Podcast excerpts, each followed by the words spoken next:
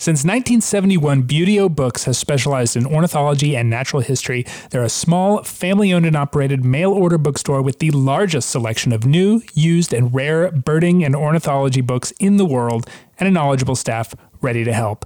Find field guides, travel guides, ornithology, natural history, humor, even children's books to inspire the next generation's love of nature. Visit buteobooks.com to find everything you're looking for, and ABA members receive 10% off. Hello and welcome to the American Birding Podcast from the American Birding Association. I am your host, Nate Swick, and I am back from Panama, where I was traveling with a group of podcast fans. Well, I imagine they would have to be if they went all the way to Panama with me. And as you might expect, it was a pretty freaking amazing trip. First, though, I want to thank my ABA colleague and friend Frank Izaguirre for covering for me last week. He did a great job. So good, in fact, that I will probably lean on him again in the future. Sorry, not sorry. Frank, uh, I've been to the Neotropics a handful of times before. This was easily one of my best experiences, not least of which because I shared it with a bunch of fun people. And for many of them, this was their very first time in the tropics, and based on their reactions, I suspect it will not be the last. Uh, we certainly did it up. We started at Canopy Tower, one of the iconic eco lodges in the American tropics, maybe even the world. It is in the canal zone. In fact, you can see ships passing on the Panama Canal from the top of the tower, which is cool from a historic and engineering perspective. Uh, it is a short distance away from Gamboa, the gateway to Pipeline Road, long considered one of the premier birding sites in the Neotropics. It did not disappoint. And from there, we headed over to Canopy Lodge on the west side of the canal, where it's a little higher up, a little cooler, in temperature. Had some amazing birds there too. I'll have more to say on all of that in a future episode with Ted Floyd that I'm planning on recording very shortly, who is also in the tropics recently. We will compare our lists. All that nitty gritty will be coming up next week. This is just an overview. Um, you know, I thoroughly enjoyed the toucans, the motmots, the tanagers, the hummingbirds, the euphonias, and the antpitta, and the ground cuckoo. Yes, we got it. With this crew, um, I had a feeling that American Birding Podcast listeners were all wonderful, enthusiastic people who would be easy to spend a week with. And well, I was not proven wrong. So thank you, B and Dan and Bob and Linnell and Paul and my dad, Greg, for coming. Y'all were such a pleasure to share Panama with. And Carlos Betancourt, my goodness.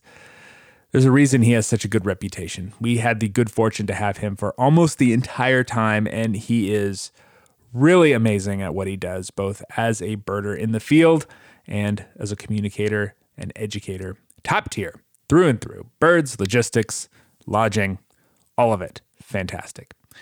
I can't wait to get back to the tropics, be it Panama or anywhere else. Hey, if you are interested in traveling with the ABA to the American tropics and uh, other places around the world, please check out their travel website, aba.org slash travel. Katinka just put up a bunch of exciting destinations for 2023. You can make those plans now.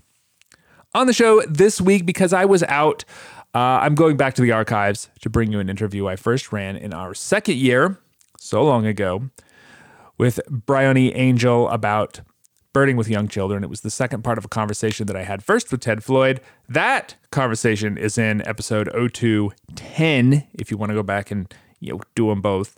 Anyway, Bryony's perspective is fun and informative. I hope you enjoy it. We'll get to it after this week's Rare Birds.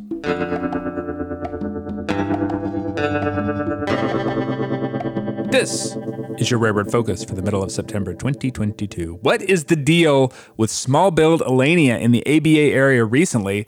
Are there really more birds showing up? Are birders looking harder for them? Who can tell? But a small billed Elaenia on southeast Farallon Island off San Francisco is a California first record, all the more notable because California has the largest list in the ABA area. It is also the fifth for the entire ABA area. Southeast Farallon is only accessible to researchers, so this is not a chaseable bird. Perhaps the weirdest part, though, was that the eBird checklist featuring the Elaenia also featured California's first record of northern gannet, which first came to the island in 2017 and has been hanging out ever since. There haven't been any other first records this week, but there have been a few interesting second records. Idaho's second record of Acorn Woodpecker was seen this week in the center of the state. Colorado's second sulfur bellied flycatcher was at the Rarity Magnet of Chico Basin Ranch in El Paso County. And Rome, Georgia hosted that state's second tropical kingbird, a bird that was initially found on the ABA's What's This Bird Facebook group. Track record of What's This Bird Facebook group continues to be very good. Those are the highlights of the week, but for a full accounting, you can check out the ABA Rare Bird Alert on Fridays at aba.org slash RBA. You can also follow along with all of the rare bird news that you can handle in our ABA Rare Bird Alert group on Facebook. When Ted Floyd and I did our Birding Without Tears episode a few weeks ago, we were called to the carpet, justifiably, I should add, by the fact that we were only telling half of the story.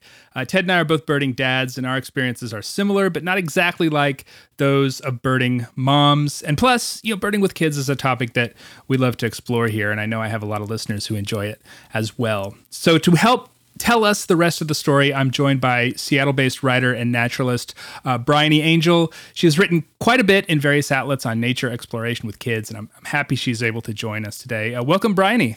Thank you. Before we get too deep into it, how old are your children and, and how do you engage in the natural world with them?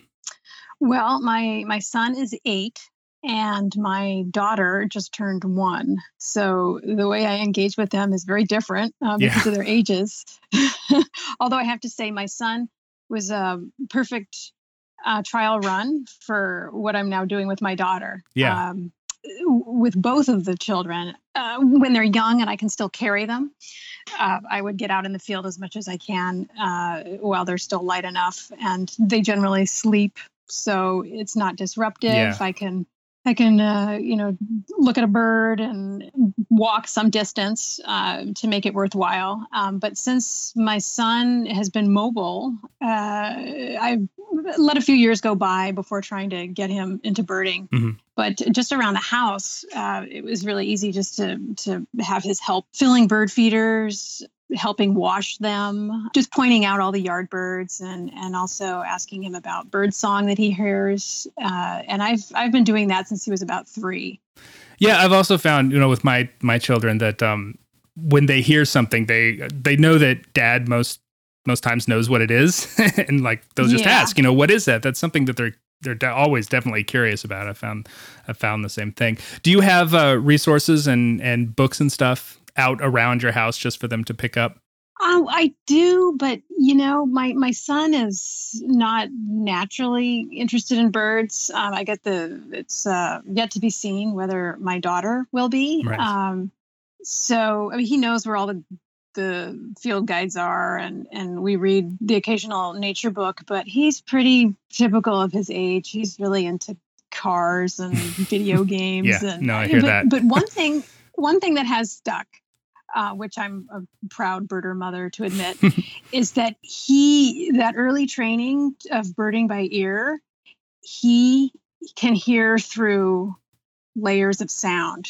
And he'll sometimes comment on something that even you know I might have missed you know when I was distracted doing something else. So he's definitely in tune with birdsong, whether he likes it or not. that's that's stuck. Yeah, that is really interesting. I, have found something similar as well. You brought up some good points in your your criticism of the original episode, and I wanted to hit on some of them because I, I think that they were the sort of thing that listeners would be interested in too. Um, I think we understand that as parents, you sort of have limited free time a lot of the time, even even with a supportive partner. When you are birding with kids, and I'm kind of using that term in quotes, uh, what does a satisfying outing look like to you? That's a great question. Um, it's not about me. Mm-hmm. Um, if if I am purposefully going out birding with my kids, if they're young enough, it is about me. As I mentioned earlier, you know, and they're just asleep on my person. Right. Um, but once they're kids with you know personality and opinions mm-hmm. i would say a, a successful day is going to be not super long and it's going to have to involve other stuff on the, the field trip aside from just birds and mm-hmm. this is key bringing one of their pals with them uh, I, I no longer take my son out birding with me just by himself. I, it would it's just torture for me.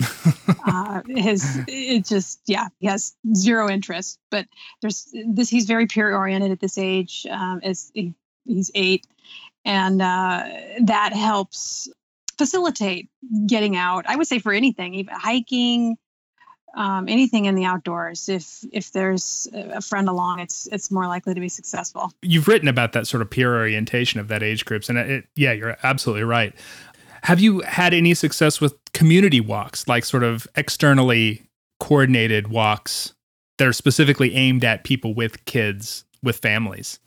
I haven't done that yet. I, re- I really want to. Yeah, yeah, I yeah. know Seattle Seattle Audubon, uh, the organization that I'm active with in in my community, they do neighborhood bird walks, including ones that are hosted by young men. And so, uh, you know, these young guys who I've who I know, you know, through the birding community, they're really cool. And I would think. I I think if I got my son in front of one of them, he might be inspired to listen a little more intently. I mean, these guys are in their early 30s, so they're it's not like they're teenagers. But uh, I, I like seeing the youth uh, leading uh these walks. Oh, I totally um, I think it's it speaks more to the kids who are on the walks. so many bird walks are like already sort of adult oriented which makes sense i mean that's that's the audience of a lot of audubon chapters and bird clubs but it seems like it could be a really great opportunity to attract young professionals with kids which has always been sort of a really tough nut to crack for these sort of groups Yes, I agree. Um, that's definitely something that is changing in certainly in the organization that I'm involved with. Um, Seattle has got a huge resources. So I grew up in Seattle, so I've seen the change. Um, just the the options for summer camp are staggering compared to what was yeah. available when I was a kid back in the you know the late 70s and the early 80s yeah and that includes nature camps and uh, but there's i think the the traditional approach has been um, separate stuff for adults and separate stuff for kids and now there's the merging you know the the bringing of the parents with the children almost like cub, cub scouts which i mean that's one of the reasons why cub scouts is so or you know the scouts now Yeah, um, a great point. the boys bit and it's because of that time with your parents with some kind of extra outdoor adventure thrown in. I know. I mean, it's something that is is still relatively new. I know that there are some bird festivals that offer family friendly field trips. Uh, Lower Rio Grande Valley does that, uh, which I think is great. It will grow the birding community in addition to like getting kids into it in the fa- in the sense that you know people are more inclined to do things if they can do this sort of activity with their families. The only problem, of course, being is that you know with all volunteer led organizations, that you really have to find that perfect person to do it, uh, which can be a difficult thing. Yeah, that, that's true. Um, there is a, this was prior to my having children. I uh, went, I've been going to this festival in Eastern Washington for years. It's the Othello, Othello Crane Festival. Othello is the town where it takes place. And one thing I noticed about them is that they have their, all of their bus tours are kid friendly and they're fun. You know, the novelty of being on a school bus, Yeah, the instant gratification of seeing these gigantic birds Yes. in the hundreds or thousands Right. Yeah. and then uh, the duration of the tour is only two hours so it just it's just a magical combination Yeah. It hits a lot of points. Yeah. kid friendly um but you're right it's it's few and far between and i've noticed some some tours even have age minimums for these bird festivals and then some things they the kid activities are things like crafts which Mhm. to me don't um, They they appeal to certain kids certainly, but uh, not everyone. They do not appeal to my son. No, I hear that, yeah. And I mean, my my my son is more impressed by skins Yeah. or live birds, and Um, you mentioned spectacles. Um, yeah, I, I mean, I totally agree. I was going to bring that up. You know, one of the things that I have been meaning to do with my son now that he's he's nine and can travel a little bit longer distances is take them to a place where you can see these sort of giant spectacles of birds where you don't have to work too hard to see them too. Um, you know, half a million tundra swans is, is quite a sight. I mean, that's the sort of thing that can really, really grab a kid, even if it's not, you know, not a rare bird or anything. Kids, I mean, they love that stuff. yeah. And I've even found just um, circumstantial birding. Sometimes you know, we take a ferry to the San Juan Oh, Islands yeah, yeah, frequently. I okay. mean, but Seattle Puget Sound is, is a very ferry driven community. Mm-hmm. And so uh, oftentimes on the the pilings around the ferries, you know, just as you're either unloading or unloading, uh, you can just look to your right or left, and there's a cormorant on an on you know on eggs, or there's there's cormorant chicks, and uh, right there, you know, five feet away. So that's that can be really cool to point that out to. Seattle's got to be great for that too. I mean, the proximity of people to wildlife is actually really fantastic up there. I would agree. Yes, not just for for birds, but I mean, just the marine the marine life is yeah. It's we're we're really lucky. So, what sort of places do you look for when you know you are going to be heading out with into the field with your kids? Well, I tend to do seasonal birding. Um, I say probably I don't bird more than four times a year with my kids if the purpose is to go birding with them. Um, I get out a lot more Right. frequently on my own. So I look for stuff that is, um, well, for instance, the winter birding um, up in the Skagit Valley, uh, north of Seattle. There are lots of Arctic migrants. So, like you mentioned, the tundra swans. We've got a few tundra swans, but definitely it's more um, trumpeter swans and snow snow geese. And the snow geese are especially impressive. They just blanket the fields up there, and they're Mhm. it's it's all flat farmland. It's a classic river delta, and so you can see for miles, and you can you can even see the fields of white up ahead, and and know where to go. And um, those fields of white being the snow geese, of course.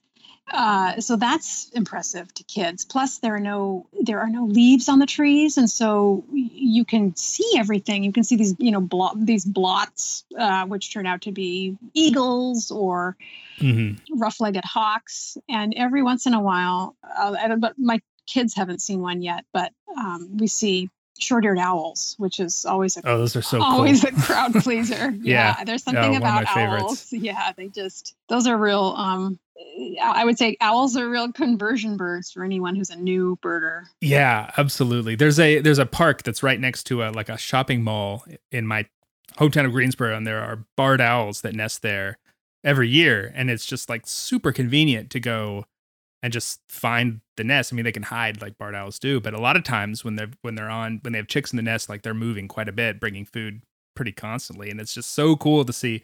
You know, not just my kids when I bring them there and show it to them, but but everybody. Like there's this whole community that comes around these owls. There's a real sense of ownership among these owls in the neighborhood. It's really neat to see. Yeah, yeah, and that's a. I mean, to your point, that's another thing that that you know, if you if someone wants to get their kids out to see a bird, if there's a well-known nest somewhere and the bird is i wouldn't i mean habituated isn't probably the right word but the bird is not stressed by visit, visits Right. that's a great place to take your kid. You know, it's just the it's the instant gratification. Eh, The kids kids just don't have a lot of patience to for the the, Yes. the chase. You know, as that the, Yeah. the adults enjoy so much. And uh, and they want to be able to see it easily. You know, if it's going to be hard to see, they're going to lose interest really quick. And then the other, I've mentioned this before, but something where they're, you know, you they could have a pal along who might be halfway interested. You mentioned a little bit about uh, both Ted and I when we talked, we were both dads, but there are some issues that maybe we are not entirely aware of, uh, particularly having to do with getting out and sort of off the beaten path sort of places, maybe safety issues. Do you think there are issues that that moms who are taking their kids birding need to worry about more than perhaps perhaps I need to? Well, that's a good question. I I have never been I've never experienced any kind of unease when I'm out with my kids or you know because of often cases that I'm with another parent, uh, another mom usually. So there's just this um, just sort of safety in numbers that that we're experiencing, and maybe it has to do we've got boys. I, don't- I don't know, um, but certainly if you know the times I've I've birded by myself or with with a female companion, there's there's definitely things have come up. Um, I don't know. Children are kind of a buffer. They just Yeah. There, there's something they bring out the best in people or the worst, but you know the worst usually is just somebody being grumpy. Yeah, people are inclined to keep their mouths shut yeah. when their kids around. At, at least that. Or at least that. Be on their be- better behavior. Right, right, right. I think we we both agree that birding with kids is a lot about what the parent wants as much or, or more than what the kids want a lot of time, and there's you know a certain amount of managing expectations that is part of it. Are there certain ways to make the experience good for the birding parent and fun for the kids? How how have you managed to accomplish that? Uh, I am. Uh, this is one of my mantras. I'm a sucker for a walk. So if I can combine exercise for me, exercise for my kid, and mm-hmm. seeing birds, that is a satisfying mm-hmm. day for me. So it, there are some short hikes in these areas where where there is really satisfying birding.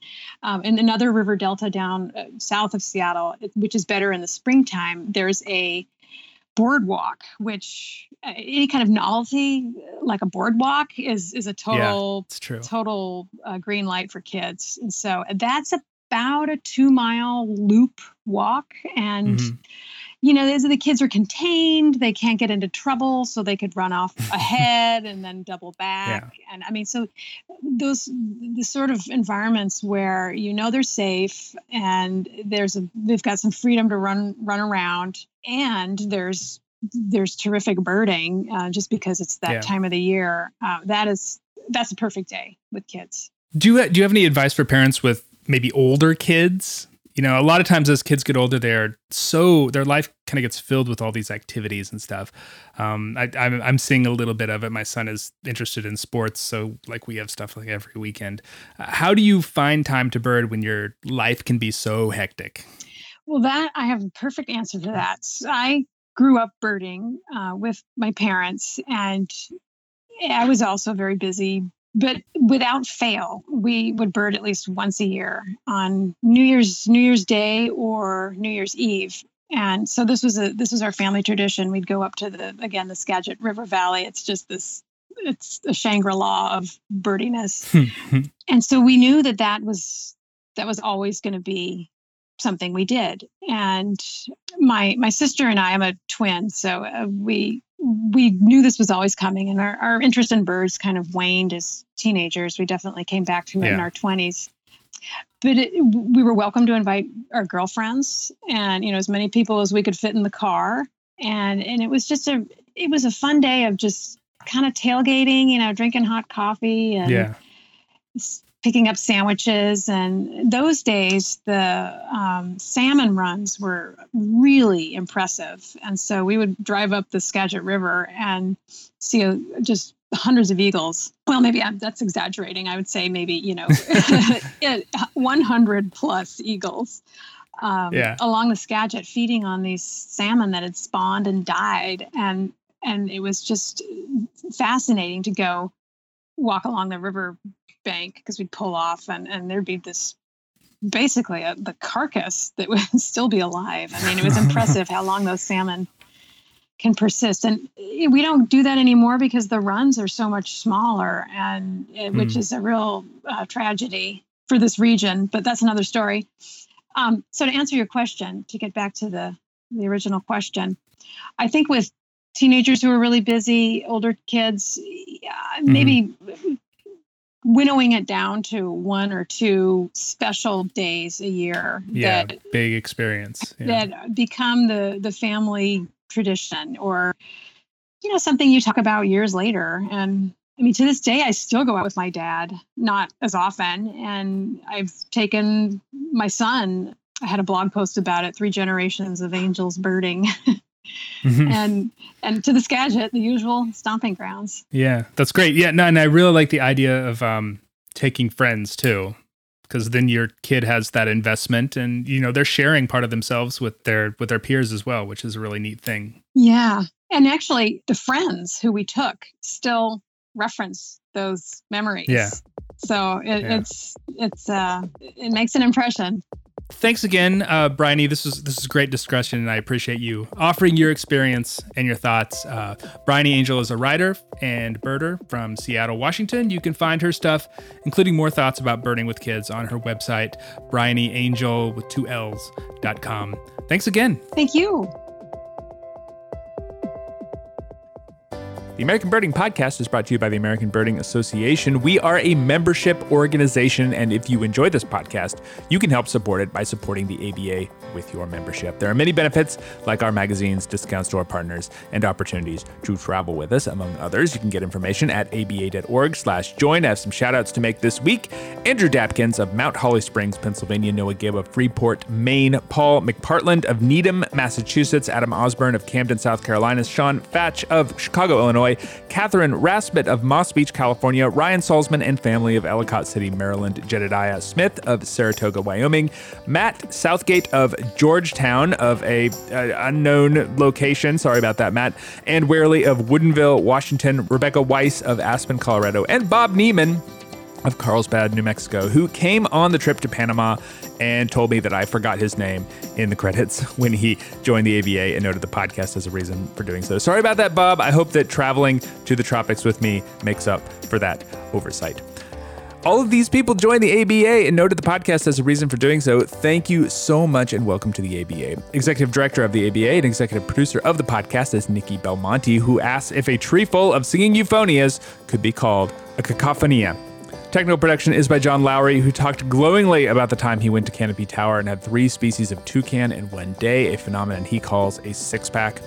Additional help comes from David Hartley and Greg Neise, who similarly have requested that multiple motmots on one checklist be referred to using exponents. For example, a checklist containing Rufous, broadbilled, and Lesson's motmot would be written as mot to the sixth.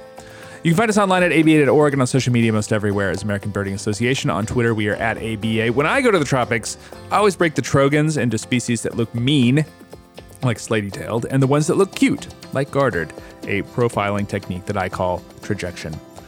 Questions, comments can come to podcast at aba.org. I'm Nate Swick. Thank you for listening.